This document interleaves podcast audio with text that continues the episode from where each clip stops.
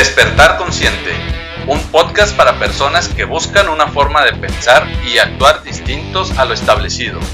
Porque para despertar de un sueño, primero tienes que saber que estás soñando.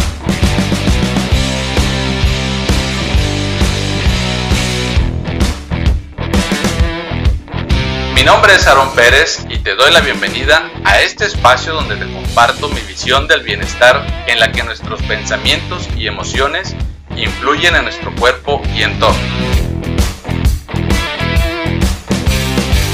Autoconocimiento, espiritualidad, gestión emocional, neurociencia y muchas, cosas más.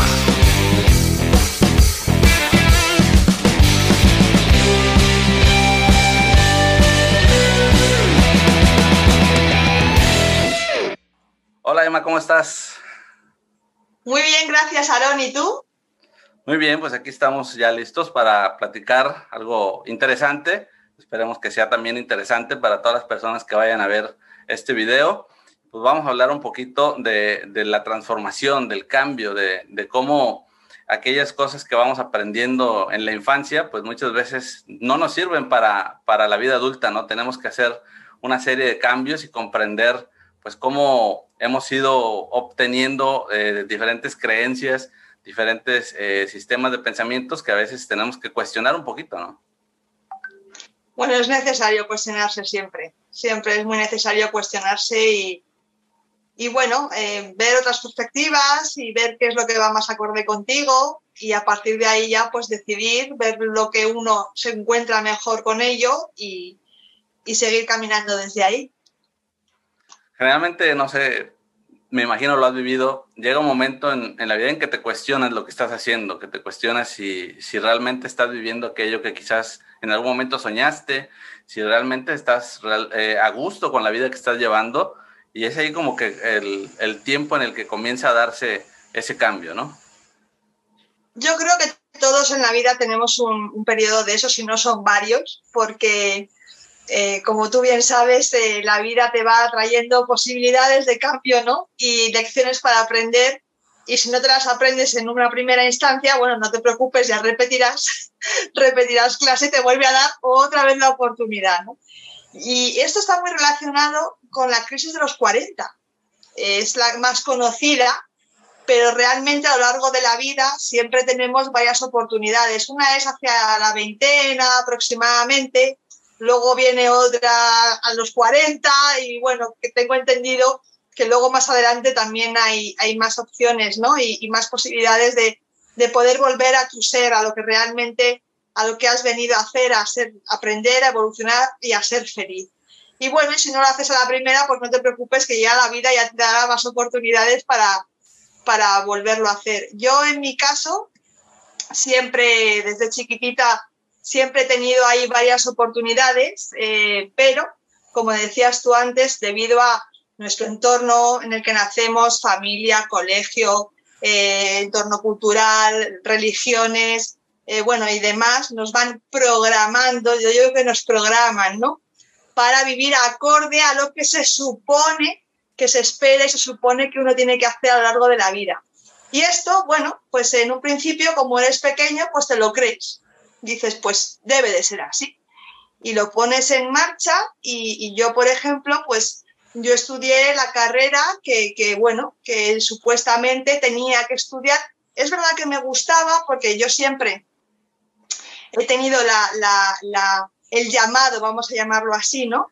De, de enseñar, de compartir, de, de guiar, de mostrar, de apoyar, en fin, todos los que estamos un poco en el mundo del desarrollo personal y, acompañando a otras personas a, su, a desarrollar su crecimiento, pues de alguna manera estamos llamados ahí pues, a, aconsejar, acompañar, a guiar cada uno en su, en su área, ¿no?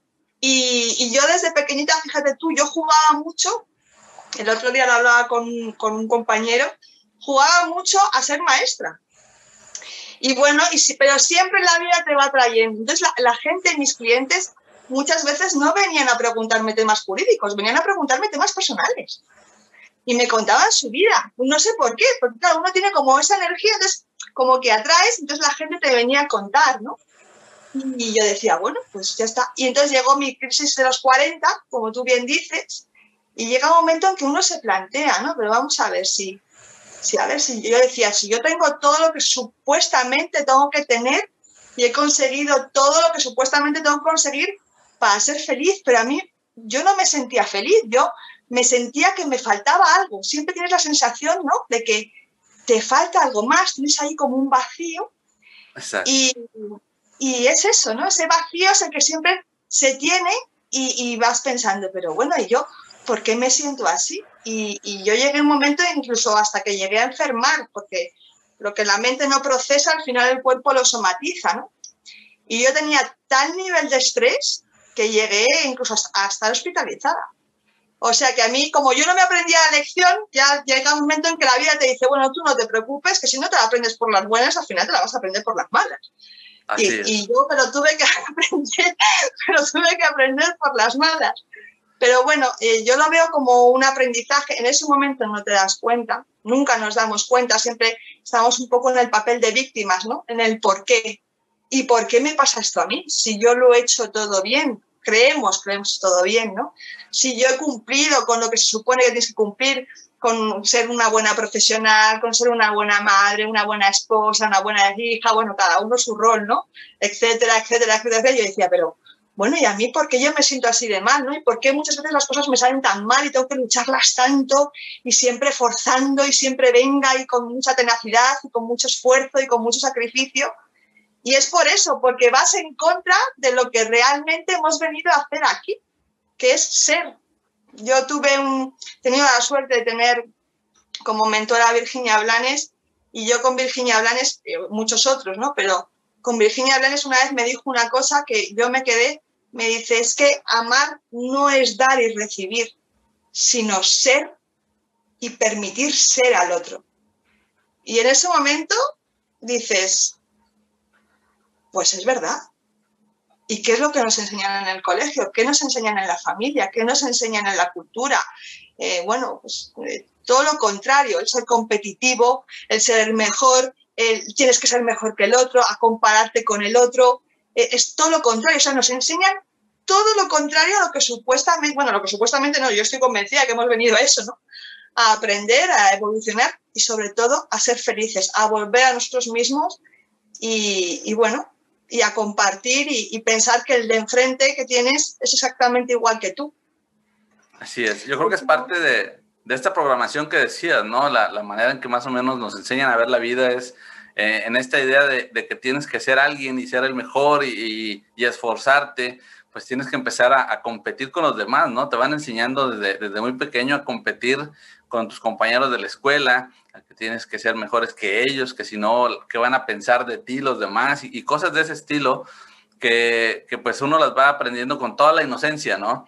Pero conforme va uno creciendo, pues va uno eh, manejándose por esos conceptos, aunque sea ya una, lo ve uno algo natural, ¿no?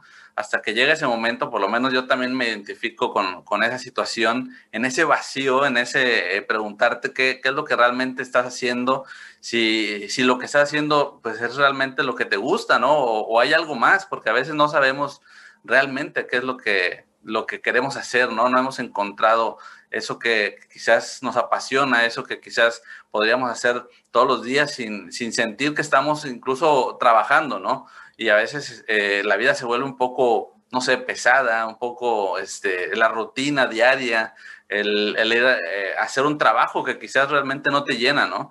Entonces eh, comienza uno a, cuestionarse, más allá de que, como dices, quizás siempre hay un llamado, ¿no? Como que siempre hay señales de que te dicen, oye, quizás deberías de venir por este camino y, y como que uno no, no las escucha, ¿no? No sé tú eh, si identificas hoy en día, ya viendo en retrospectiva, oye, yo creo que estas situaciones eran un llamado y nunca me di cuenta.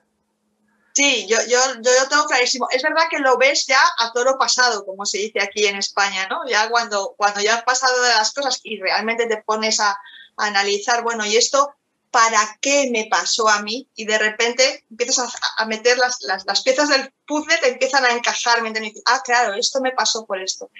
Y sí, has hecho antes un, un comentario eh, que creo que es importante, que dices que, mm, que nos es que no nos no es que no nos lo escuchemos, es que nos programan para que no lo escuchemos. desde que nacemos en el momento, porque nosotros aprendemos explorando, hemos venido aquí a experimentar, a experimentar, a sentir con los cinco sentidos, ¿no? Y luego, bueno, hay la parte racional, la parte mental que nos ayuda pues eh, a explorar y a procesar, bueno, que luego tiene también su función, que de eso podríamos hablar en otro momento, ¿no? Lo del ego, si es bueno, si es malo, para qué sirve, pero bueno, eso va tema aparte.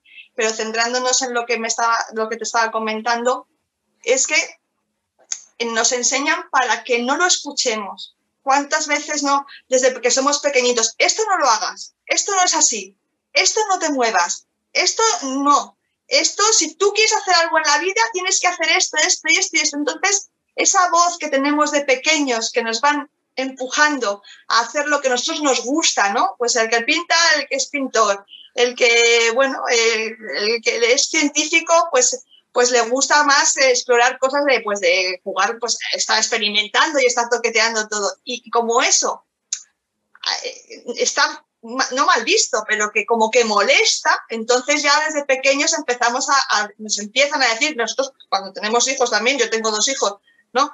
No te muevas, esto no lo hagas. Pensamos que es para protegerles, ¿no? Pero ¿realmente es para protegerles? ¿O es porque nosotros pensamos, ¿sabes? Eso, o sea, es un tema de decir, bueno, es que si alguien lo ve, va a pensar que está mal, porque muchas veces, ¿cuántas veces me has dicho a tus hijos a lo mejor o a alguien, oye, no hagas esto, pensando más, no en que a ti te importe que lo haga, sino en qué va a decir el de enfrente, ¿no? Si lo ve, que no le llamen la atención o, algo así. Entonces, bueno, yo creo que es eso, que realmente la vida te va trayendo. Entonces, yo como te decía antes, yo tengo mis momentos ya muy claros. Y es, eh, empecé de pequeñita, ya te digo, yo ponía todas mis muñecas en orden y les las enseñaba, les hacía cosas, pero eso se me pasó.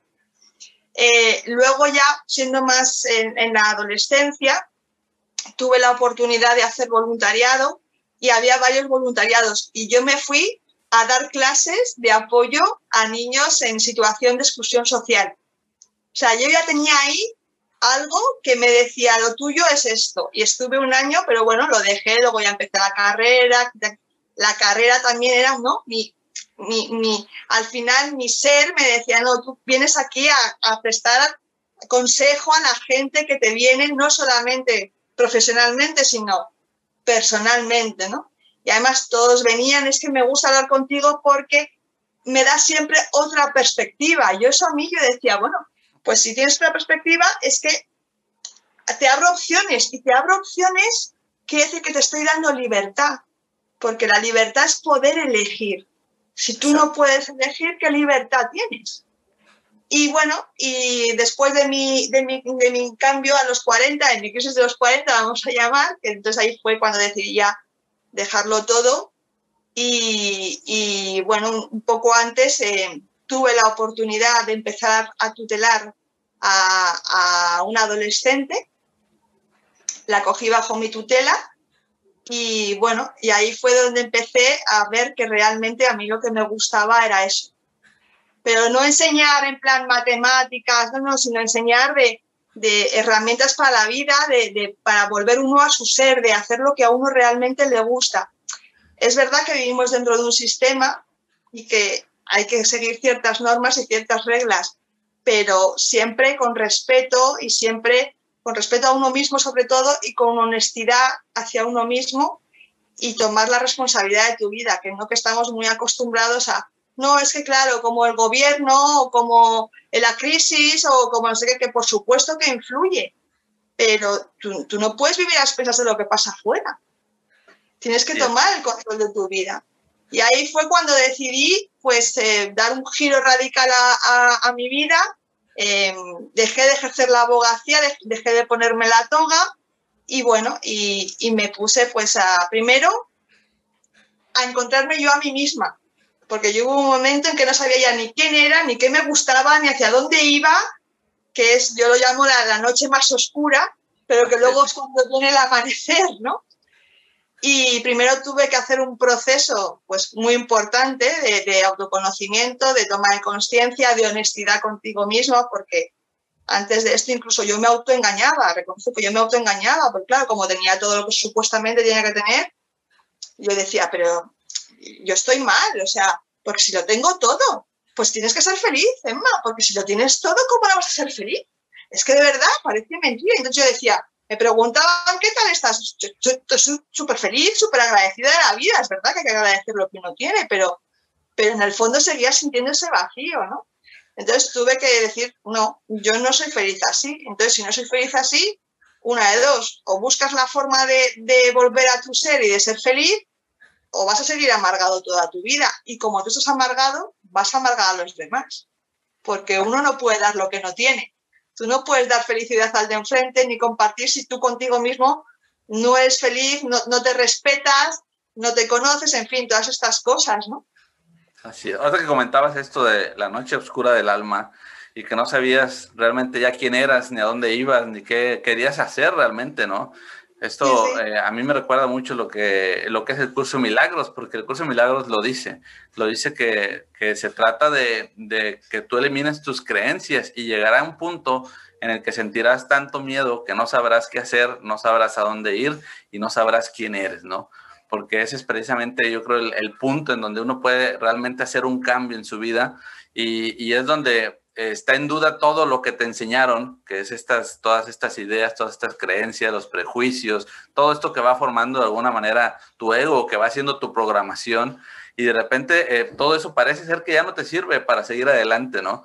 Eh, comiences a poner en duda eh, todo eso pero a la vez no sabes realmente a dónde vas y, es como que una duda, por lo menos en mi caso, era de, ¿realmente debo de seguir? ¿Voy en el camino correcto? ¿O en realidad voy por, eh, voy más perdido que antes, no? Es como que realmente no sabes y yo creo que son los, los momentos, como dices, más oscuros, en donde te encuentras quizás en el punto más bajo y, y donde quizás es el, el, último punto en donde el, el miedo quizás te puede eh, mantener aprisionado de alguna manera, ¿no? Pero, pero de ahí empieza uno a ver la luz, ¿no? Y empiezan a surgir un, un sinnúmero de, de, cosas que van llegando a la vida y yo creo que es cuando uno va conectando también que todo tiene un sentido, ¿no? Que, que nada de lo que ha ocurrido en tu vida eh, es por casualidad, que nada es mala suerte, que, que, siempre todo está conectado, ¿no? Yo creo que esa es eh, la parte donde uno realmente le va encontrando el sentido más allá de lo que hagas, ¿no? Porque no, el sentido de la vida yo creo que no puede ser lo que haces, ¿no? Sino que cuando tú encuentras el sentido es cuando tú encuentras qué vas a hacer en la vida, ¿no?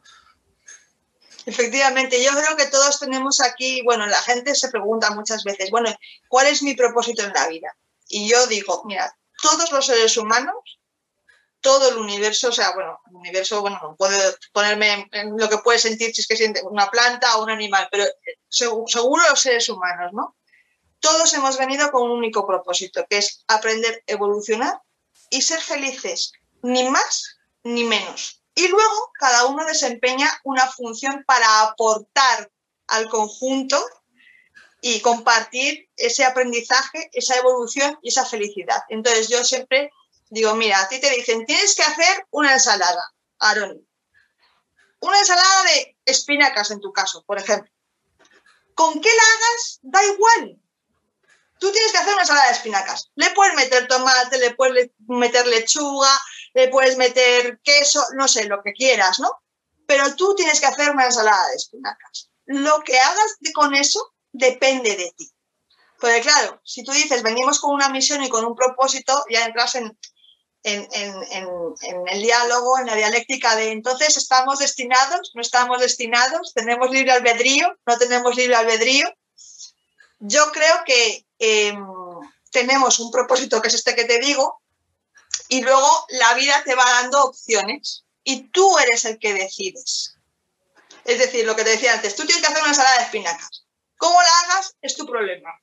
Tú decides cómo la vas a hacer y los ingredientes que le vas a echar, pero que sepas que tu misión es hacer una ensalada de espinacas y cuando te desvías de esa misión te vas a encontrar que te falta algo, porque tu anhelo es seguir haciendo la ensalada de espinacas.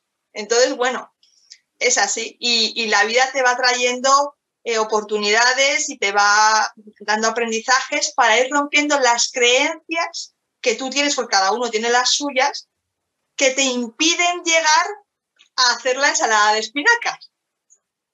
Así es. Pero eso no lo ves, eso no lo ves hasta que no lo pasas.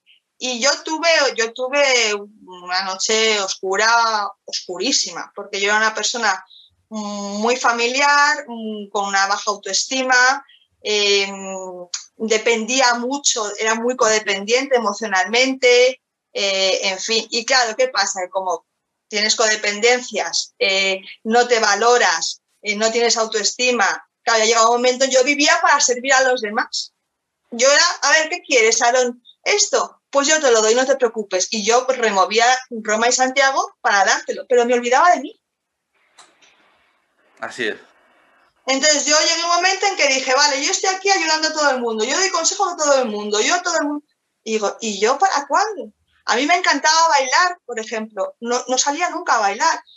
Es un ejemplo que te pongo, ¿no? Pero cosas que al final el día a día te va comiendo y te olvidas de ti mismo. Ese, esa era la, mi creencia. Entonces, eso era lo que yo tenía que venir a, a traspasar, ¿no? A trascender. Entonces, ¿qué pasa? Y como no me lo aprendía por las buenas, me dijeron, vale, pues ya está. Primero, te ponemos mal.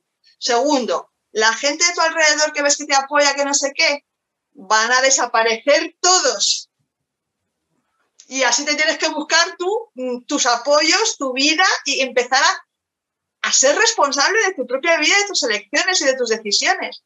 Entonces, ese fue mi caso, pero el caso, no sé, la gente que tenga a lo mejor otra creencia, que sea la que no le permitaban, que no se preocupe, que la vida le va a traer lecciones para que vaya aprendiendo a hacer, porque yo creo que todos tenemos eh, el amor incondicional dentro y todos tenemos eh, empoderamiento y todos tenemos autoestima y todos tenemos, bueno, eh, la capacidad para crear lo que nosotros queramos, pero según cada persona, pues digamos que lo traemos un poco como en desarmónico, ¿no? Entonces, por ejemplo, pues el que viene a lo mejor a, apoyar a alguien o, a empoderar a otra persona, pues se siente que es poca cosa. Entonces, primero tiene que aprender él a hacer ese proceso para luego podérselo transmitir a, los demás. Y cada uno tiene una lección que digo yo. Y depende de todo eso, de sus creencias y de su entorno y demás.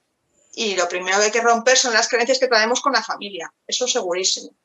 Ya has hecho tú, has hecho varias, varias eh, colaboraciones con otros compañeros y el tema de la familia es, es tremendo. O sea, cuántas heridas no traemos de, la infancia, que los padres no es que sean, eh, que lo hagan, ningún padre quiere el mal para sus hijos, ¿no? Pero bueno, sin darnos cuenta, nosotros hacemos cosas que, a los hijos eh, les generan heridas y los padres nos generan a, los, o sea, decir, todos somos hijos, ¿no? Y todos traemos heridas. Y, y, bueno, y son tantas cosas, Aaron, es que son tantas cosas de verdad en el camino de la vida hay que hacer, que al final cuando tomas conciencia de ello, yo ya me lo tomo como un juego. Yo ya me levanto muchas veces por las mañanas y digo, bueno, a ver qué me toca aprender hoy. Claro. sí, sí, sí, porque pues así pasa, ¿no? Generalmente eh, las lecciones siempre van a llegar, ¿no? Y, como dices, cuando no aprendemos se repite, ¿no? Y, el problema es que a veces no queremos atender como la lección, ¿no? Queremos este, voltear a otro lado, queremos, pues no salir de nuestra zona de confort, implica, implica mucho salir de la zona de confort, ¿no? El, el que empieces realmente a, salir de eso que, para ti es lo que te da más seguridad, ¿no? Es, es no cambiar aquello, aquel programa que te, que te dieron, ¿no? Porque a todos, como dices, nos han programado de alguna manera, ¿no? Ya sea para la dependencia, para, para a lo mejor hacernos cargo de los demás, así como dices, pero a veces por encima de nosotros, ¿no? El problema es que eh, hay un desequilibrio, estamos en, ese desequilibrio y, y siempre que la ventaja, yo creo, de, este, de este universo que es dual es que el, desequilibrio, pues siempre lo vamos a poder ver enfrente a nosotros, ¿no? Ese es el espejo que nos pone la vida y siempre que estamos demasiado polarizados, nos va a poner precisamente la polaridad contraria para que nosotros podamos aprender, para que podamos ver ese equilibrio, ¿no? Entonces, eh, la gente a veces eh, tenemos esta idea de, queremos aprender a amar, pero como si nos transfirieran dinero a una cuenta, ¿no? Y en, lugar de, entender que tenemos que vivir la experiencia y la experiencia contraria muchas veces, ¿no? Lo, que es la, experiencia de desamor, porque no podemos conocer lo que es realmente el amor si no conocemos también su contrario, ¿no? y pues queremos que la vida sea eh, muy sencilla, que no, no, tener problemas, que no haya circunstancias difíciles en nuestra vida y, esas son las que realmente nos van a enseñar y son las que nos van a llevar a evolucionar al fin de cuentas, ¿no? Así es, y además yo, yo por ejemplo, em, eh, yo con el, tema de la familia que te hablaba antes, yo tenía muchísimas historias y además generamos muchas veces mucha sensación de, porque claro, es el entorno familiar y quieras que no los quieres o cómo no los vas a querer, ¿no? Pero tenemos todos ahí, eh, en mayor o menor medida, siempre pues un, pena, eh, resentimiento, eh, rencor, no sé, yo por ejemplo creo que no he sido nunca rencorosa, pero bueno, hay gente que también experimenta el rencor o rabia o ira o, lo que sea, ¿no? Y, y, de repente un día entiendes, porque claro, piensas que es contra ti, que qué has hecho tú con lo bien que eres, que lo has hecho tú y lo buena que eres y, o lo bueno que eres, ¿no? Y lo bien que te has portado, ¿cómo es posible que te traten así? Que es que qué malos que son, es que son malísimos, ¿no? Y un día dices, no, no es que sean malos, es que han venido a sacar todo mi potencial. Es decir, primero, ellos lo han hecho porque también son humanos como tú y tienen su proceso, tienen también sus heridas que sanar, no, no han aprendido a lo mejor a gestionarlo, no tienen las herramientas suficientes. Entonces, ellos han hecho lo que mejor han creído que han podido hacer conforme a sus heridas, sus herramientas, sus aprendizajes y lo han hecho además que a ti, y luego como tú lo has percibido, porque yo estoy convencida de que tú coges a cualquier de los padres, a cualquier de los hijos, y les preguntas las versiones, y cada uno tiene su razón y su realidad, ¿no? Y su motivación. Entonces, cuando tú aprendes esto, ya empiezas a cambiar la perspectiva y lo ves de otra manera. Y luego además dices, es que además, por ejemplo, yo en mi caso, yo tenía que, tenía que hacer mucha, pues, eh, hablar, mi madre usaba un lenguaje, mi padre usaba otro, mi hermano usaba otro, entonces, ¿qué pasa? Que yo me sentía como que nadie me entendía, nadie me comprendía, eh, no me hacían ni caso, ¿no? Pero que esas cosas las, tenemos muchísimos de muchos niños, en algún momento se ha sentido pues que no le hacen caso, que no. Y yo, esa era como mi lección. Entonces, ¿qué pasa? Que al hacerme esto, ellos desde el amor me han enseñado a comunicarme de distintas maneras. Claro. Con distintos entornos, en distintas situaciones. Entonces, en ese momento tú no te das cuenta. Cuando eres mayor y vas creciendo, yo, por ejemplo, al final, bueno, hice, derecho, ejercí, pero luego me pasé a mediación, a resolver conflictos entre las personas que siempre vienen por la comunicación, porque hablan lenguajes distintos. Y yo todo eso lo aprendí en mi familia, sin darme cuenta porque yo lo veo como un poco como el entrenamiento de los marines, ¿no? Sobre todo hasta, los 30, 30, 35 años aproximadamente, yo lo llamo eh, el entrenamiento, ¿no? Que sobre todo es en familia. Entonces yo lo veo un poco como esas películas de marines, los marines cuando hacen un entrenamiento los, los, los hacen auténticas barbaridades, o sea, los levantas a lo mejor a las de la mañana, los sueltan en un campo con una mochila de 50 kilos, ¿no? Les dicen búscate la vida, los, los hacen la vida imposible, pero eso es lo que hace que esa gente saque esa fortaleza, la herramienta, las formas de ver cómo sobrevivir ante una situación dura, ante... Entonces, les crea resiliencia. O sea, que te quiere decir que, que cuando tú te das cuenta de que todo eso ha sido tu entrenamiento, que a veces es durísimo, y en mi caso no, pero yo conozco casos de entrenamientos duros, duros, duros de narices. O sea, ríete tú de lo que a mí me pasó, que es lo más normal del mundo, lo más, lo más usual, ¿no? Vamos a hablar en la escala media. Pero hay gente que ha tenido unos entrenamientos realmente duros. Pero es porque tenía que sacar de él una herramienta determinada que luego va a utilizar a lo largo de su vida. Y eso cuando de repente lo ves y te das cuenta, dices, ostras. Y entonces empiezas a sanar heridas empiezas a sanar resentimientos, los empiezas a ver desde la perspectiva, entiendes que ellos tienen otra forma de ver las cosas, que no es ni mejor ni peor, simplemente es distinta, que tienen una perspectiva distinta. Y bueno, y todo eso sirve. Con lo cual, ¿qué pasa? Que llega un momento en que, como decíamos al principio de la, de la conversación, pues que lo que tienes en el amanecer, al atardecer ves que no te sirve nada. Todas las creencias se te han desmontado, todo se te ha ido a hacer puñetas, ¿no? Y dices, bueno, ¿y ahora por dónde empiezo? Bueno, pues ahora es cuando empiezas realmente a ir por el camino de tu ser, que nunca se termina de aprender. Yo creo que se termina de aprender cuando nos muramos, cuando traspasemos, ¿no? Nos transformemos a, otro tipo de energía. y bueno, Y esa es la vida. Sí, es, yo creo que es muy importante lo que dices. Eh, al fin de cuentas, todos tenemos diferentes experiencias, pero en todas hay un gran aprendizaje, ¿no? Yo creo que es una cuestión de, de que en una experiencia más dura eh, haya un mayor aprendizaje que en una experiencia que quizás podamos pensar que menos dura, ¿no? Porque al final de cuentas lo que importa es el impacto emocional que cada uno recibe, ¿no? Y eso es lo que va formando nuestras heridas. Y, y el problema es que muchas veces pues no somos conscientes precisamente de que cargamos con todas esas heridas.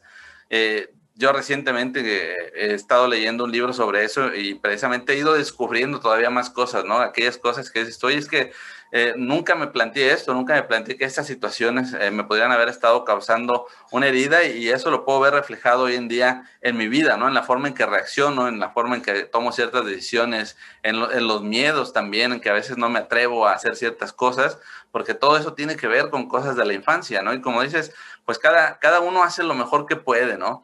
Pero al fin de cuentas, eh, también, pues todos podemos equivocarnos, todos podemos a veces pues simplemente vamos inculcando, enseñando cosas que, que, se nos han transmitido así, ¿no? Y a veces no las hemos cuestionado realmente. Yo creo que es complicado también cuando uno ya tiene sus hijos y empieza a ver que simplemente a veces repite patrones, ¿no? Eh, lo, pues yo creo que eso es lo, lo, primero que empieza a hacer uno, ¿no?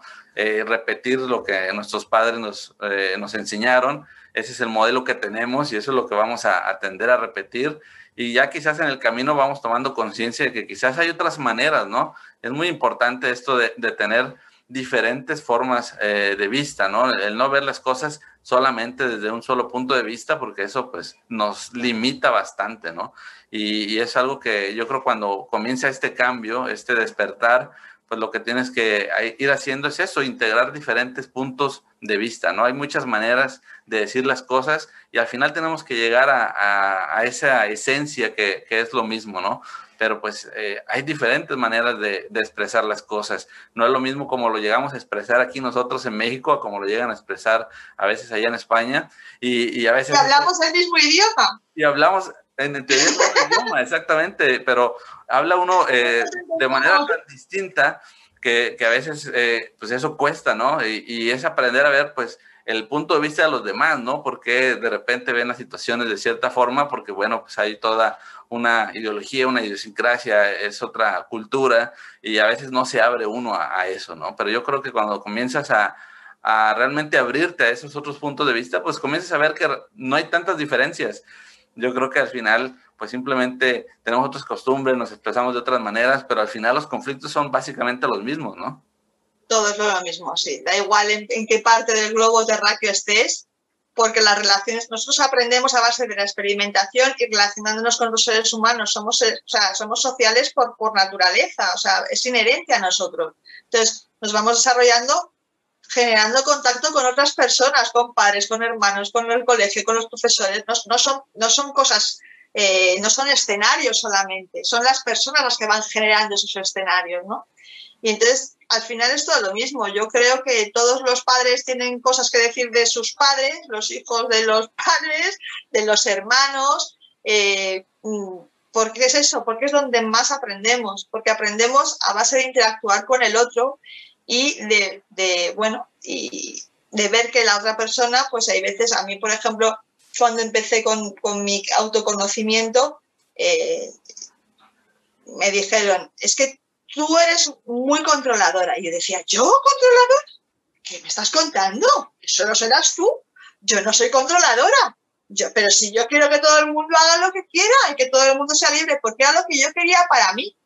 Pero fíjate tú lo que hablábamos antes, ¿no? De irnos de las dos caras de la misma moneda, pero yo en el fondo, sí, quería libertad, pero libertad a mi manera. Entonces quería que todo el mundo, ¿no? Funcionara de una cierta manera. Y luego encima de la profesión hay profesiones que te hacen tener, por ejemplo, los que somos eh, abogados, que estamos todo el día estudiando las leyes, son es lo que hay. Entonces somos como muy cuadriculados de mente, ¿no? Entonces en cuanto se nos va, se nos va de, no, no, no, no, esto no puede ser porque esto, entonces ese patrón yo lo llevaba, pero lo llevaba de forma inconsciente. Yo me creía que era súper abierta y que es súper tolerante y no sé qué, y, y, y, no. Y cuando te lo dicen te molesta. Así es. Porque luego te dice, pero ¿qué me estás contando? Si yo soy súper abierta y súper, pues va a ser que no. ¿Tú te lo has mirado bien? O sea, entonces tienes que mirártelo, ¿ves eso? Míratelo, pero míratelo tú, no que te lo miren los demás. Porque claro, muchas veces es que no somos conscientes de cómo actuamos, porque lo llevamos ahí metido en, el subconsciente, en una parte que muchas veces ni accedemos a ella, ¿no? Y hasta que la sacas a flote, como digo yo, y te haces cargo de ella y entiendes el para qué te ha pasado según qué cosas y, desde dónde te estás moviendo, que es muy importante, ¿no? Desde dónde te mueves y hacia dónde vas, todo eso lleva un proceso. Entonces la gente se piensa que por escuchar dos charlas y, y tal, que bueno, que ya está. Primero, no lo practica generalmente. Y segundo, sí, está muy bien, porque todo es bueno, ¿eh? Cuidado, que todo es bueno y todo aporta. Pero esto es un proceso. Esto es un proceso que empieza por uno mismo y, termina, pues, pues, pues no sé dónde. no sé cuándo termina. Eh, es muy importante eso que comentas. Yo creo que todos vamos descubriendo en un momento que, precisamente somos precisamente aquello que creíamos que no, que no éramos, ¿no?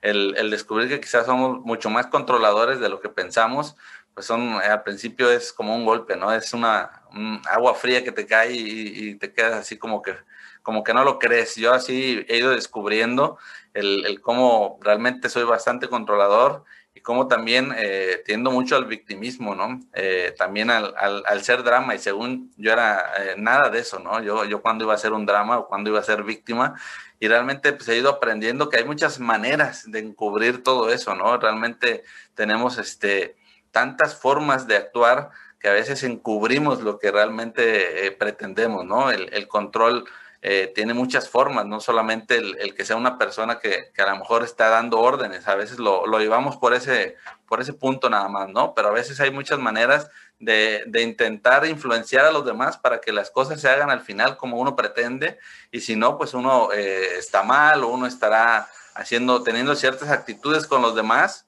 para intentar ese control, ¿no? A veces es, es, hay maneras muy sutiles de controlar, hay maneras muy sutiles de, de hacerse la víctima y demás y ese es quizás el, primer impacto, ¿no? El, empezar a comprender que aquello que quizás más te molesta en la vida, pues tú eres precisamente eso, ¿no? Y, precisamente por eso es que resuena, o por eso es que te molesta, o por eso es que se repite en tu vida, ¿no?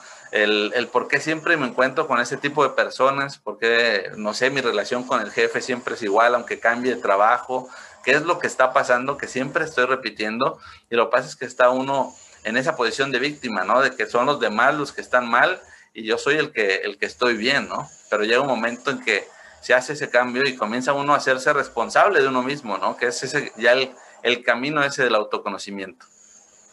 Sí, además es que todas estas circunstancias que estás, que estás planteando, eh, uno es controlador, el otro no sé qué, el otro, no, bueno, no, eh, a lo mejor al otro lo tiene totalmente machacado, ¿no? Psicológicamente o, o como sea.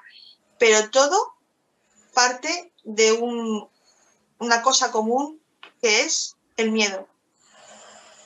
Es miedo. Cuando uno es muy controlador es porque tiene miedo a no saber qué va a pasar, a no saber qué le va a hacer el otro, a no saber, y eso, el miedo, es lo que nos hace generar toda esa serie de, de, estrategias, cada uno tiene la suya, ¿no? En, el entorno que sea, en el sentido que sea, pero es todo miedo. ¿Y miedo a qué? El otro día hablaba con una chiquita que me hacía una consulta y me decía, es que tengo mucho miedo, tengo mucho miedo a todo. Digo, eso es normal, porque claro, eh, el ego te dice, oye, cuidado con esto porque está ahí para protegerte, pero hay que educarlo, es decir, el, ego no es malo, el ego está ahí y hay que hacerle caso porque, oye, nos, hace sobrevivir, ¿no? Es verdad que ahora no estamos viviendo en la selva ni entre animales, pero bueno, quiere decir que está ahí, tiene su función pero hay que educarlo y decirle, no, sí, sí, sí, me parece muy bien que me digas que esto me, va a dar miedo, es que, pero como yo le dije, digo, ¿tú sabes si te va a pasar dentro de dos horas algo? Porque eh, eh, la, vida no está comprada, es decir, nosotros nos podemos morir eh, en una hora, en, dos, mañana levantarnos y sin embargo no estamos todo el día, ay, qué miedo, ay, qué miedo, que a lo mejor me, me muero, que una cosa es la incertidumbre y otra cosa es el miedo. Y la incertidumbre vivimos con ella cada día. Y hemos aprendido a manejarla. Y no nos pasa nada.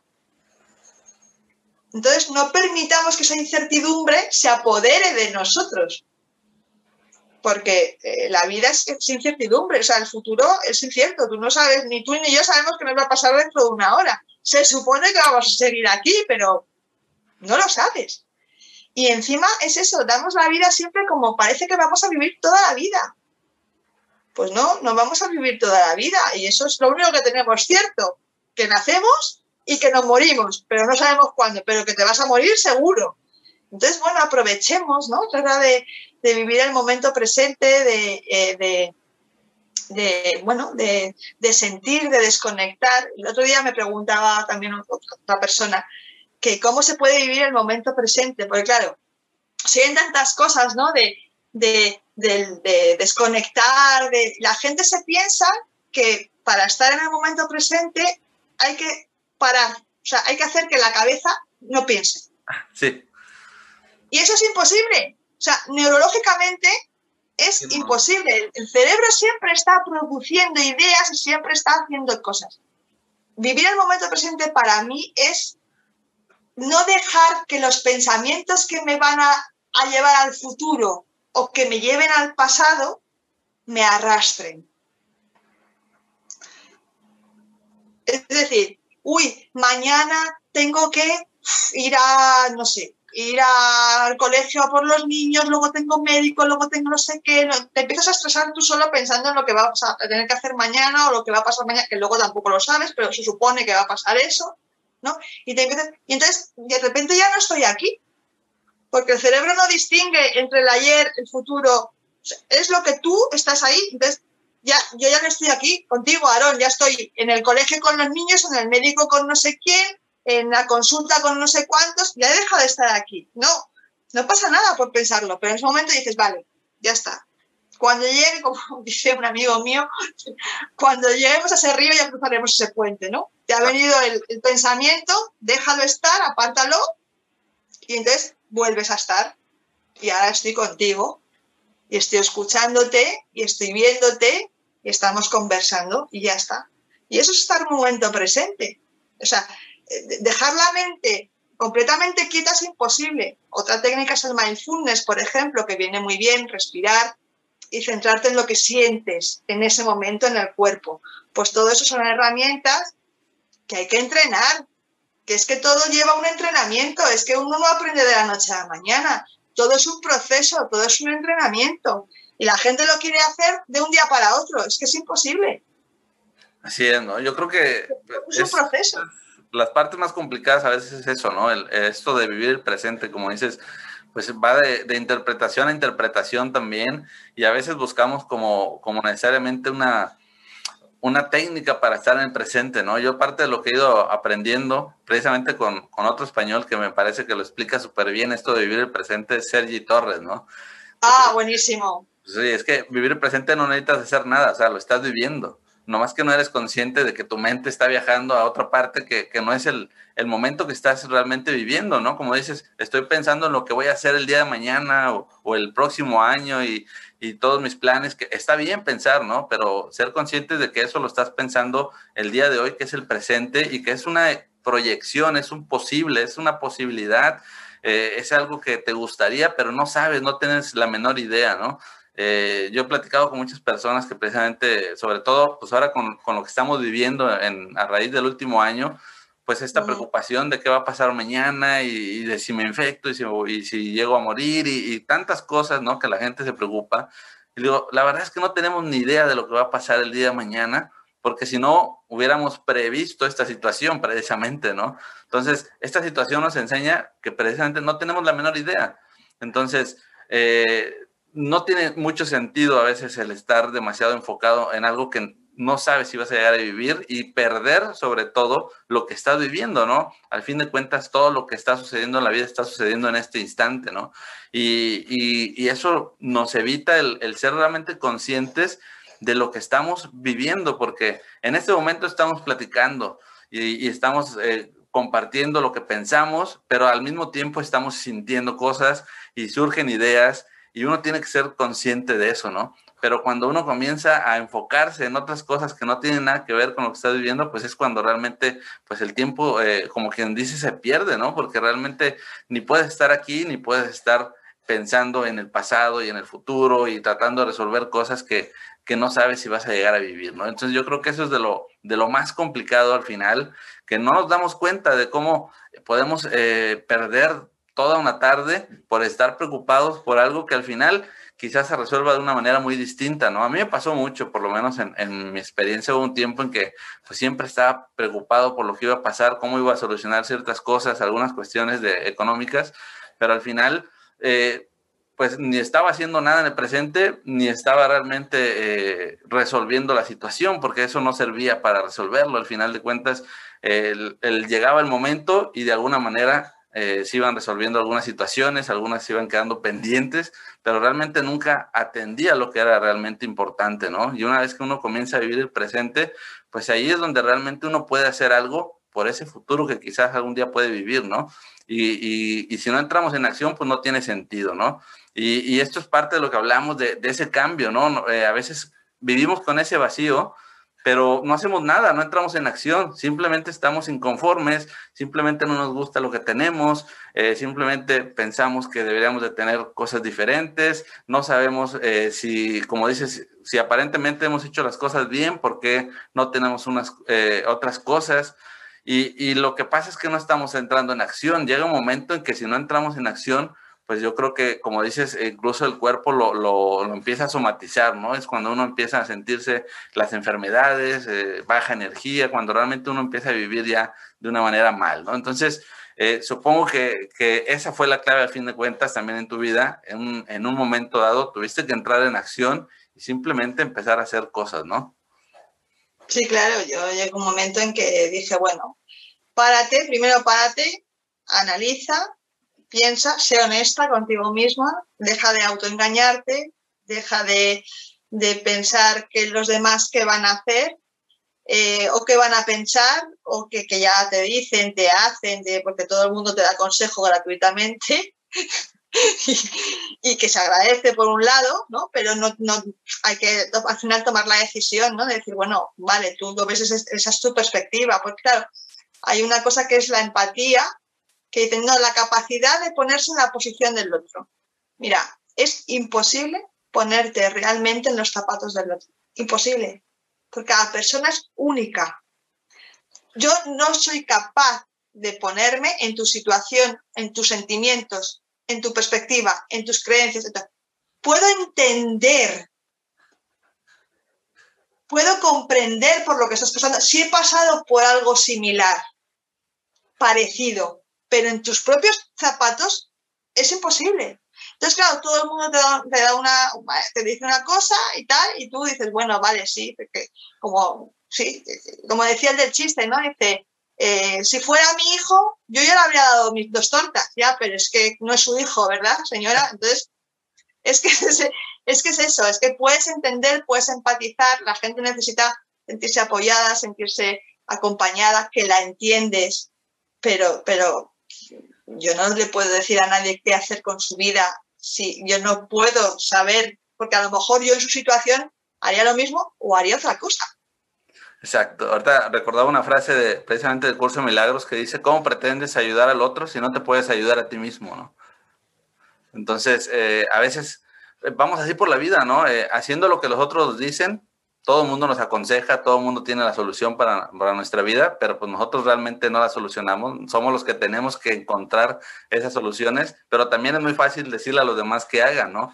Cuando realmente pues a veces ni siquiera comprendemos realmente su situación, ¿no? Porque no, no podemos, como dices, realmente sentir lo que el otro siente. Quizás puedo yo imaginar qué es lo que está pasando el otro, si soy honesto con que yo también he vivido quizás situaciones similares, ¿no? Entonces puedo comprender que se está sintiendo mal, pero realmente no puedo sentirme como él se siente, ¿no? Y a veces pensamos que, que esa es la empatía, ¿no? La empatía es comprender que el otro también pasa por sus procesos, por sus situaciones Y, es ahí donde comenzamos a hacernos más responsables de nosotros mismos, quizás, ¿no? Realmente tengo que arreglar yo eh, mi situación, tengo que conocerme, tengo que ser consciente de mis emociones, tengo que realmente saber qué es lo que quiero, porque a veces no estoy haciendo realmente lo que quiero, estoy haciendo, haciendo lo que me enseñaron que tenía que hacer o lo que otros esperan de mí, y en eso me olvido realmente de mí mismo, ¿no? Y eso quizás es la parte complicada, porque al principio, pues, todas todas las personas comienzan a verlo como algo extraño muchas veces, ¿no?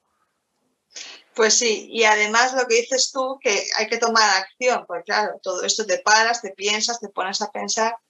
Y yo aprendí una frase en aquella época que me impactó mucho y me dijo, el camino, que decía, no sé de quién es, no recuerdo de quién es, pero era, el camino del guerrero empieza siempre en soledad.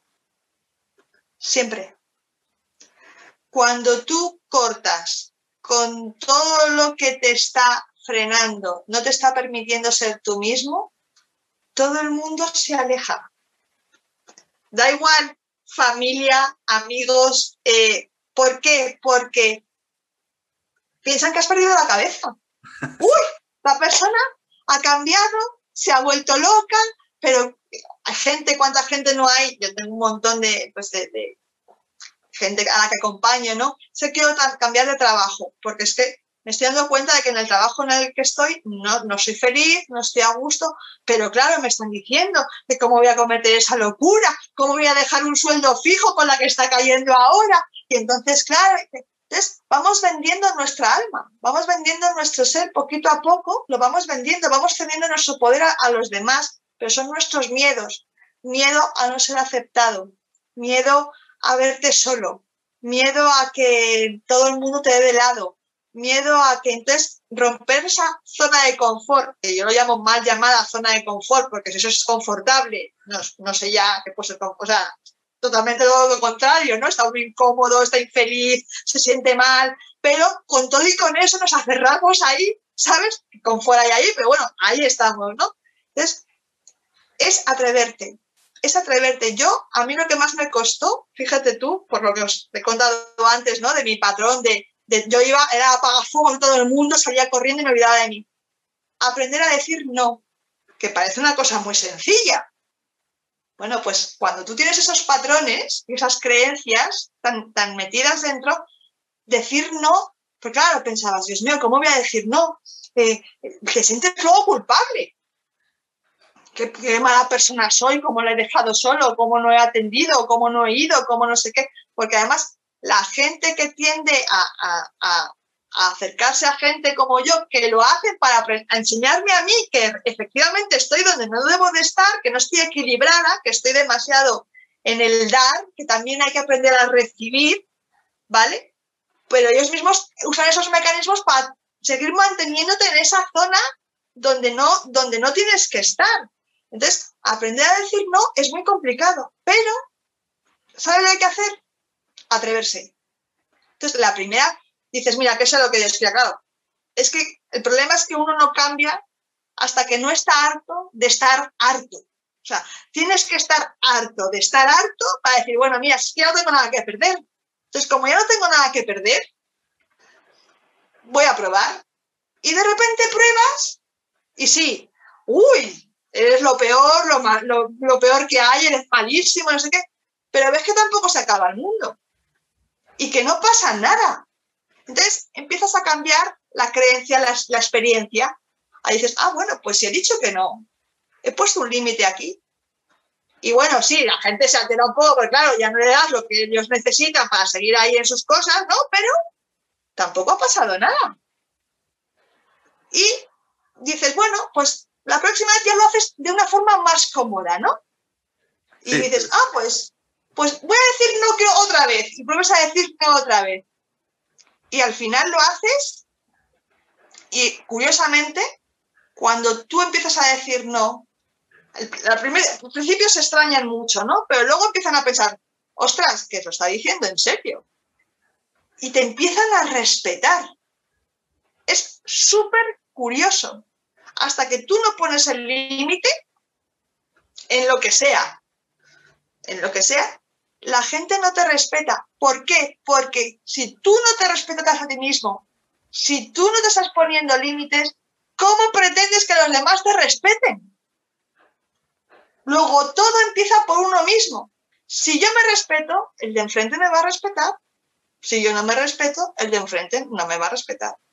Si yo me quiero, el de enfrente me va a querer. Si yo no me quiero, como el otro va a decir, pues si no te quieres tú, ¿para qué te voy a querer yo? Así Y así con todo absolutamente. Entonces, es importante atreverse. Atreverse.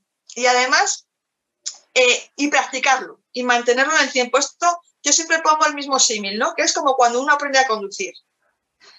La primera vez vas con un miedo que dices, Dios mío, y ahora meto primera, ¿qué hago? Embrago, no sé qué, tal. Y al principio vas con mucho miedo, pero cuando ves que, va el coche y que tampoco pasa nada, que no te estampas con nadie, que no, atropellas a nadie, no sé qué, vas cogiendo confianza y esa confianza te hace ir cogiendo una práctica y llega un momento en que vas conduciendo y ni siquiera eres consciente de que estás conduciendo porque vas pensando en no sé qué. A mí me ha llegado a pasar, ¿eh? De ir conduciendo horroroso, porque no me escuche nadie porque ya esta mujer.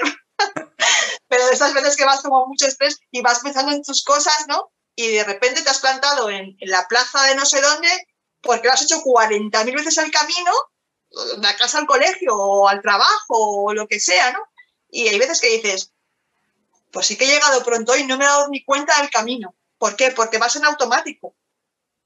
Entonces, todo requiere una, o sea, una práctica, todo requiere una, para tú integrar el conocimiento que está muy de moda ahora, lo de integrar, ¿cómo se integra? Es que quiere integrar, es que se integrar es que forme parte de ti. Y para que forme parte de ti lo tienes que llevar a una parte, digamos, subconsciente, pero conscientemente. O sea, que tú en tu subconsciente tengas lo que realmente quieres tener, lo que realmente te hace avanzar, no lo que te frena. El problema es que tenemos muchísimas creencias inconscientes que, que sabemos que están. Así es, yo creo que has dicho algo muy importante, ese, ese cambio tiene que darse de manera consciente y el ejemplo es perfecto, eh, cuando uno aprende a manejar, pues lo que hace es poner su conciencia, o sea, estar enfocado en lo que está haciendo, ¿no? Y la gente luego dice, es que ¿cómo, cómo puedo cambiar? ¿Cómo puedo dejar de decir que sí? Este, porque realmente, pues no quiero, eh, realmente a veces eh, siento que, que, que no es lo que quiero realmente estar ayudando a los demás porque no me ayudo a mí misma y, no sé cómo hacerlo, ¿no? Bueno, es que lo que tienes que hacer es hacer exactamente lo contrario, comenzar a decir que no y hacerlo de forma consciente, ¿no? Las primeras veces, pues eh, costará quizás, ¿no? Porque nunca lo has hecho y vas a empezar a notar que muchas cosas se mueven, pero eh, si lo haces con esa conciencia de que eso es lo que realmente quieres hacer y que quieres aprender qué es lo que va a pasar, porque nos anticipamos, volvemos a lo mismo, nos anticipamos y creemos que el otro, eh, que el mundo se va a acabar muchas veces, ¿no? Eh, yo lo he escuchado también a veces con la, con la cuestión de los hijos, ¿no? Es que a veces nos volvemos sobreprotectores y creemos que el estar ahí sobre ellos va a resolver su vida en el futuro, ¿no? Cuando es muchas veces todo lo contrario, pero además no queremos estar encima de ellos porque también queremos tiempo para nosotros, pero no nos permitimos de repente decir no, o sea, de repente decir a, dejar que el hijo resuelva algunas situaciones por él mismo, ¿no? Entonces se vuelve complicado, pero tenemos que poner nuestra conciencia, tenemos que eh, ser muy eh, decididos en que en realmente queremos hacer ese cambio y tenemos que hacer, pues precisamente lo contrario, ¿no? El, cambio va por eso, ¿no? Si yo siempre digo que sí, pues tendré que empezar a decir que no, y si siempre digo que no, pues tendré que empezar a, decir que sí, ¿no? Para probar qué es lo que sucede y, realmente eh, ver que no hay ningún, eh, no hay nada malo en, en de repente salirse de esos patrones, ¿no? Y, es ahí donde comenzamos a, realmente saber lo que queremos, donde empieza el respeto también, como dices, porque muchas veces creemos que, que las personas eh, vamos a obtener ese respeto pues cuando ellos se den cuenta de que no nos están respetando, ¿no? Pero somos nosotros los que tenemos que darnos cuenta y hacer algo para eso, ¿no? Y entonces, eh, yo creo que ha sido muy, muy ilustrativo todo esto y, y, todo eso, pues a dónde te está llevando hoy en día, ya en, en la actualidad todo este proceso de cambio, todo este proceso de darte cuenta de, que quizás no estabas haciendo lo que realmente querías, ¿hacia dónde te ha ido llevando todo, todo este viaje? Pues eh, cuando ya lo tuve claro, luego también empieza el otro viaje, ¿no? El camino a hacia donde quieres ir, ¿no? Y, y bueno, pues me llevó a, formarme, a, formar, bueno, pues a seguir estudiando. Yo soy una persona que me gusta mucho el entender el para qué de las cosas y entonces, eh, bueno, pues eh, ya te digo, empecé a formarme, a hacerme, me hice un máster en desarrollo directivo, inteligencia emocional y coaching. Eh, empecé a hacer cambié la toga de ir a los tribunales por hacer mediación para intentar resolver las cosas desde forma extrajudicial y no tener que acudir a los tribunales, seguí con las, con las tutelaciones, bueno, las mentorías que se llaman más, ¿no? Y bueno, y entonces pues empecé también a hacer voluntariado en Cruz Roja. Entonces, eh, hacía, trabajábamos con, con, con, chicos de entre 18 mm, y 35 años ¿no? Que estaban, bueno, pues eh, gente de, muchas nacionalidades que vienen aquí a España y bueno, y que no saben dónde, por dónde salir, no saben eh, cómo trabajar, no tienen herramientas, muchas veces no tienen ni siquiera un sitio donde vivir o, o dónde o, dónde estar o, recursos incluso, ¿no? Para poder comprar, yo qué sé, alimentos básicos. Entonces, bueno, yo al final me, me, he ido, entonces eso me ha ido haciendo coger una experiencia y unas herramientas que ha llegado un momento en que he dicho, bueno, pues eh, voy a crear mi propia marca, por así decirlo.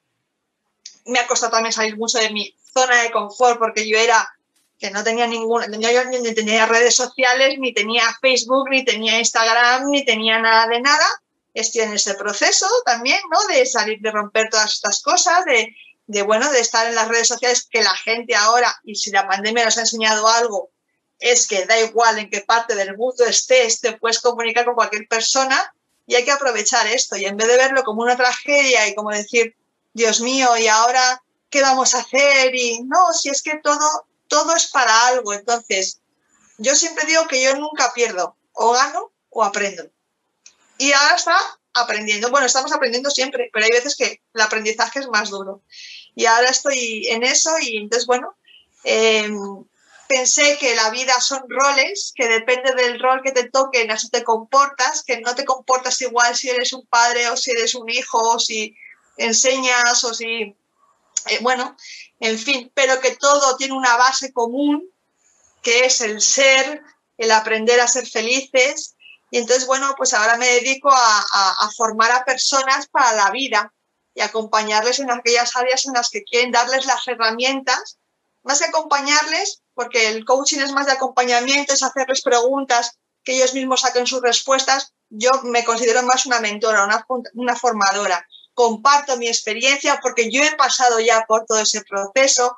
No me puedo poner en su piel, pero sí puedo entender por lo que pueden estar pasando, desde dónde, para qué, y entonces tratar de, de formarles en ese sentido y, bueno, acompañarles, darles herramientas para que ellos mismos sean independientes, porque si, si algo estoy viendo yo ahora es que la educación conforme nos ha venido dada todos estos años, perdón, tiene que cambiar, tiene que cambiar, porque educar no es simplemente meter toda la información que ahora ya lo tenemos en, en un clic, ¿no? Del móvil, del Google, del tal, que sí, que es necesaria, por supuesto que es necesaria eh, dar una, una, pues eso, unos conocimientos, matemáticas, tal, pero de verdad, eh, vamos a enseñar a la gente a que tenga herramientas para ser independientes, para que tomen responsabilidad de su vida, para que sean honestos consigo mismo, para que vuelvan a su ser, para que compartan. O sea, todo lo que, bueno, lo que implica un cambio de paradigma total, ¿no? Que se está viendo ahora que, que esto nos está viniendo, por un lado, es muy duro, cuidado, es muy duro, ¿eh? se van a dar situaciones muy duras, pero yo ya he llegado un momento en que he aceptado que es parte del proceso, que es parte del proceso, como el entrenamiento de los marines, es decir, hay veces que nos tienen que llevar al límite para que nosotros nos demos cuenta de que el camino que estamos llevando no nos lleva a la felicidad y nos haga sacar las herramientas que necesitamos y tenemos cada uno dentro de nosotros mismos para poder llegar a ser felices, cada uno lo que entienda por ser feliz, que ese es otro, ese es otro tema. Pero el concepto, el concepto es muy amplio, ¿no? pero yo mm, una vez leí una frase, me parece que es del Dalai Lama, que dice que la felicidad eh, está en cuando lo que uno piensa, lo que uno siente, lo que uno dice lo que uno hace están en coherencia, ¿no? Están en armonía. Para mí eso es estar en paz y, estar en paz para mí es estar feliz, estar contenta, estar siendo consciente de que ahora mismo no me hace falta nada, que tengo todo lo que necesito, que no estoy pensando en, ay Dios mío, cuando tenga yo que ser un coche, que no, que no, que lo material se queda todo aquí, que es importante también, que es una energía más, que, que todo, todo es, pero que, es decir, te cambian las prioridades por completo. Cuando tú eres joven tienes unas prioridades, unos estándares que muchas veces no son tuyos, son programados, inculcados, absorbidos, y según vas caminando en el camino de la vida, pues vas, si eres lo suficientemente, eh, digamos, eh, curioso, que yo creo que todos tenemos esa curiosidad, y sobre todo si eres infeliz es lo que te provoca el buscar ¿no? otras opciones y otras que hay gente que no quiere cambiar y es muy respetable también, es decir, es su proceso y es su decisión y ellos deciden quedarse ahí, pues fenomenal. Pero para el que quiere cambiar o avanzar o lo que sea, bueno, pues eh, está claro que te van a cambiar las prioridades, que te van a cambiar las creencias y que te van a cambiar todo. Y que eso es un proceso y que aunque es muy duro muchas veces, pero merece muchísimo, muchísimo la pena porque, porque bueno, ves la vida con otros ojos completamente distintos. Así es, ¿no? Yo creo que, pues, desde mi punto de vista, es una cuestión de ir abriendo nuestra mente y de ir cuestionando simplemente los conceptos, ¿no? Porque eh, muchas veces son los conceptos precisamente lo que nos limitan porque creemos que las cosas eh, solamente, pueden ser de determinada manera, ¿no? Como decías, el concepto de felicidad es muy amplio, ¿no? Y lo que tendríamos que preguntarnos es qué es la felicidad para mí y comprender qué es la felicidad para los otros y respetar eso, ¿no? Porque eh, no, no podemos estandarizar la felicidad. Eh, cada cabeza es un mundo, entonces pues haz lo que te hace feliz y, y dale la libertad a los demás de, que hagan lo que les hace felices, porque eso también te dará la libertad a ti, ¿no? Entonces, eh, dice el curso de milagros que todo aquello que das es lo, es lo que vas a obtener porque dar y obtener, dar, más bien dar y recibir es lo mismo y, y, muchas veces damos por obtener, ¿no? Que esa es la carencia, cuando nosotros hacemos algo para obtener algo de, del otro, ¿no? No hacemos las cosas realmente simplemente porque las queremos hacer y, siempre que nosotros estamos dando algo, pues vamos a recibir de la vida misma, ¿no?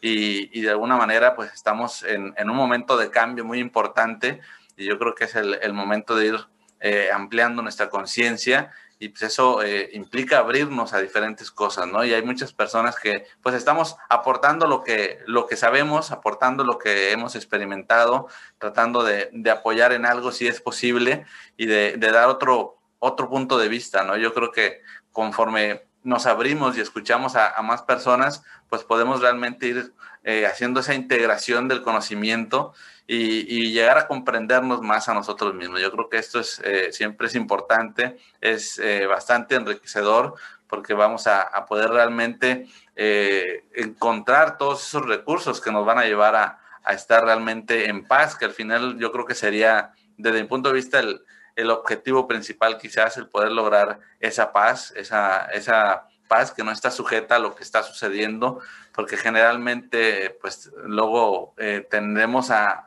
a, estar bien, pues si todo lo demás eh, está bien, ¿no? Y cuando las cosas van mal, pues nosotros también nos ponemos mal, somos muy dependientes de cómo están funcionando las cosas en el exterior y pues la verdadera paz surge siempre desde el interior, ¿no? Entonces es posible, es posible vivir las situaciones de otra manera, como dices, es posible que tú quieras comprarte una casa, comprarte un coche, pero que no estés con el estrés diario de, cómo lo vas a hacer y, y, la cuestión económica. Y para eso tienes que hacer cambios desde, desde tu interior. Y pues bueno, pues yo sé que estás eh, muy abocada a esta tarea de compartir todo esto que has ido aprendiendo. Y, y, ahorita antes de que nos des tus redes sociales, también para que las personas puedan conectar contigo, yo eh, quisiera, bueno, si, si nos puedes compartir también eh, alguna herramienta específica o incluso un libro o algo que tú digas, yo creo que esto puede ser importante para las personas y yo se los recomiendo, lean este libro, vean este video, algo que tú creas que pueda, pueda ayudar en este momento a las personas que, que puedan estar viendo este video. Pues libros tengo varios. Uno es em, em, Tus zonas erróneas de Wendy Dyer, por ejemplo. Eh, uno que a mí me encanta, que a mí de verdad me, me, transformó, me cambió, siempre lo diré. De hecho, ayer fue el día del libro y lo estuve, lo estuve recomendando en Instagram. Es de Virginia Blanes y se llama Amarse y Sufrir. Es el libro mm, de los padres. Y dice así, dice, porque no todos somos padres, pero sí todos somos hijos. Entonces, esta mujer que tiene una capacidad tremenda de sanación, de curación, eh, escribe, bueno, eh, mira, yo es que lo pienso, mira, se me pone la carne de gallina, porque yo, eh, a mí me ayudó tantísimo a ver las heridas que tenía.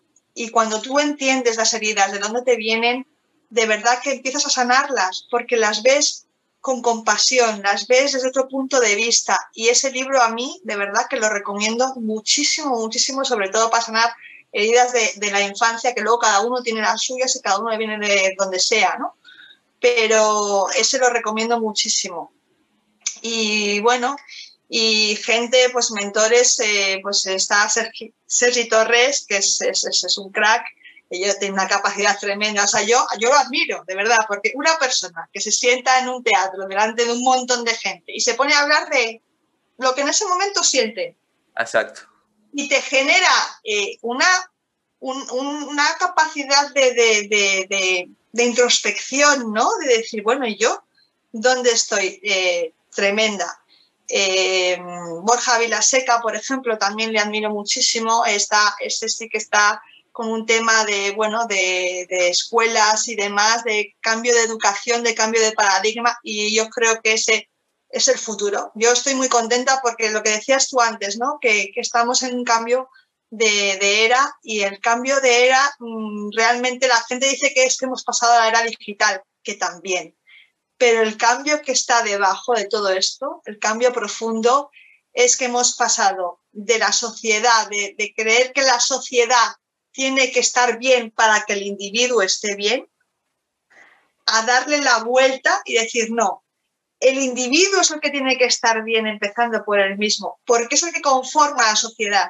Y si todos y cada uno de nosotros estamos bien, la sociedad estará bien. Es decir, le estamos dando la vuelta completamente a la perspectiva y, eso yo creo que es muy positivo, yo estoy muy contenta, nos queda muchísimo trabajo por hacer, muchísimas cosas que cambiar, que integrar cada uno de nosotros mismos, pero de verdad que yo estoy contenta y hay que celebrar también que cada vez, cada vez hay más gente que se está dando cuenta de eso, ¿no? de que no puede seguir cediendo el poder a todo lo externo, que por supuesto que influye, pero que, que tenemos todos las todos y cada uno de nosotros, ¿eh? todos. Lo que pasa que no nos lo creemos. Pero todos y cada uno de nosotros tenemos todo lo necesario, todas las herramientas, todo el aprendizaje para afrontar lo que en este momento nos esté viniendo a todos y cada uno de nosotros. Así es, eso me ha gustado bastante, esta parte que decías de, que antes pensábamos que la sociedad era la que tenía que estar bien para que el individuo estuviera bien y precisamente estamos quizás en ese cambio de paradigma de que es primero el individuo el que tiene que estar bien y después de ahí todo va a fluir. Eso realmente es muy importante y, bueno, pues estamos en, esa labor, ¿no? Estamos en esa labor de, de, poner nuestro granito de arena. Así que pues comparte a las personas que quieran contactar contigo, en dónde te pueden encontrar, cuáles son tus redes sociales. Sí, bueno, pues ahora mismo todavía estoy, eh, tengo la página web que es eh, www humanroles.es. Eh, está asociada también a mi perfil de Instagram que lleva el mismo nombre, Human Roles. Eh, y bueno, y bueno, tengo pensado también meterme en Facebook, creo que no es muy difícil.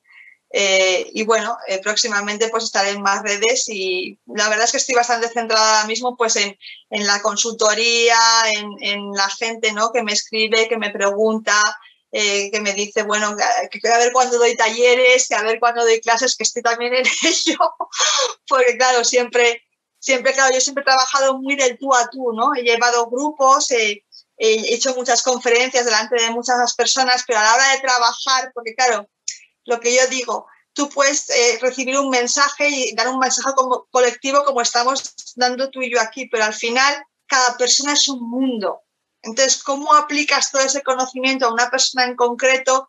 requiere una atención como más personalizada, ¿no? Y, es así, tiene que ser así.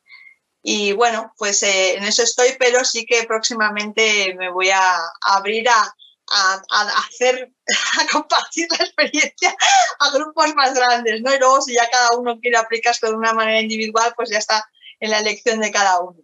Y bueno, y por el teléfono, el teléfono, el WhatsApp, el WhatsApp está puesto también en el perfil de, Instagram eh, que es más 34 porque estoy en España, 628 eh, 07 54 51. Y bueno, eh, a vuestra disposición para lo que os pueda aportar. Eh, será un placer y sobre todo a ti, Aaron, muchísimas gracias por invitarme. Ha sido un placer compartir contigo este rato. Creo que llevamos un buen rato la verdad es que tú y yo somos peligrosos, ¿eh? porque nos ponemos a hablar y nos vamos de un tema. Sí, te lo, te lo advertí. Sí, sí, sí. Pero espero de verdad, espero de corazón que sigamos eh, compartiendo ratos con estos y que, que podamos eh, pues compartirlo también con toda la gente que nos esté viendo ¿no? y que nos pueda ver en un futuro. Y por qué no, que también nos compartan sus experiencias, porque también es un aprendizaje para nosotros. Siempre se aprende de todo, ¿no? Así es, ¿no? Yo creo que es importante siempre la, interacción porque eh, la, experiencia de cada persona es importante, ¿no? Y, y, nos ayuda también a seguir creciendo en todos los sentidos. Y pues bueno, yo también te agradezco mucho el que hayas aceptado la invitación. Yo creo que eh, me sumo a ese llamado de, qué más vas a hacer en las redes, de qué más vas a hacer eh, cursos, qué más vas a hacer, porque yo creo que la, la, vida de alguna manera te está ya diciendo que, que ese es el camino. Así que me sumo a eso y, y ojalá pues esta sea la, la, primera de muchas cosas que podamos hacer juntos. Yo creo que tenemos este, bastantes cosas en común en, en, en los perfiles que estamos manejando y, sí. y bueno, pues ojalá que, que, sea la primera de muchas colaboraciones y yo creo que podemos eh, eh, ahí en el camino hacer muchas cosas interesantes. No sé si, si quieras este, comentar algo ya para ir finalizando esta charla. Pues no, la verdad es que ya no tengo nada más que decir, que espero veros pronto otra vez eh, a ti, a todos y, y, que bueno, y que sería genial eh, en algún momento, a ver si las redes sociales nos permiten, en vez de hacer de, de dos, incluso de meternos más gente, ¿no? Sí, eso seguro. Sí, sí. Ya, ya lo será, será genial. Ya estamos en eso, digamos pero sí lo vamos a hacer, seguro. Yo creo que es importante el, el poder eh, escuchar a más personas sobre un mismo tema, el, el aprender, eso que comentaba, ¿no? El, el, aprender a escuchar las ideas y, y, no casarnos con ninguna, sino simplemente ir integrando todas, porque yo creo que todos tenemos eh, muchas cosas importantes por aportar y, yo creo que eso va a ser un, un, ejercicio, espero, bastante interesante, así que ya, ya veremos cómo va surgiendo todo eso. Así que bueno, pues no me queda más que agradecerte. Eh, por, esta, por haber aceptado la invitación, por esta charla. Yo creo que, eh, como te comenté, pues vamos a, a fluir y vamos a ver qué es lo que, lo que sale. Yo creo que siempre hay muchas, muchas cosas interesantes que pueden salir y espero que pues, las personas eh, puedan quedarse con algo, ¿no? Que es al, al, final la intención, que puedan reflejarse, que pueda haber pues quizás un poco de, inspiración para, tomar una decisión en su vida, ¿no? Que, al fin de cuentas eh, esa sería la, la, única intención, ¿no? El poder aportar algo. Así que pues muchas gracias y, y pues estamos viéndonos en la próxima. Gracias a ti, Aaron. Nos vemos.